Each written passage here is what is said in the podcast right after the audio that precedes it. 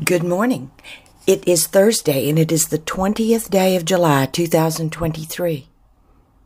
At the Quiet Place, it's time for morning prayer and song. We invite each of you listening to pause and join us as we begin this new day, as we pray.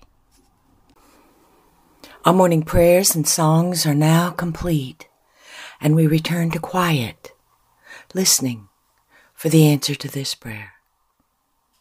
God, what is it you wish for us to know today? As the ocean's waves touch the shore, so my love touches your heart.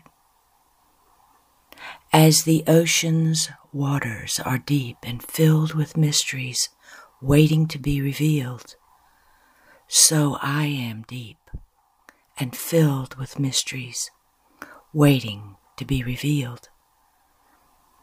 There is no end to my love for you. As the shore cannot be denied the kiss of the wave, you cannot be denied the kiss of my love for you. And the Holy Spirit says, Do not deny yourself the love of God, for it is yours. You do not have to do anything to be loved. You are loved.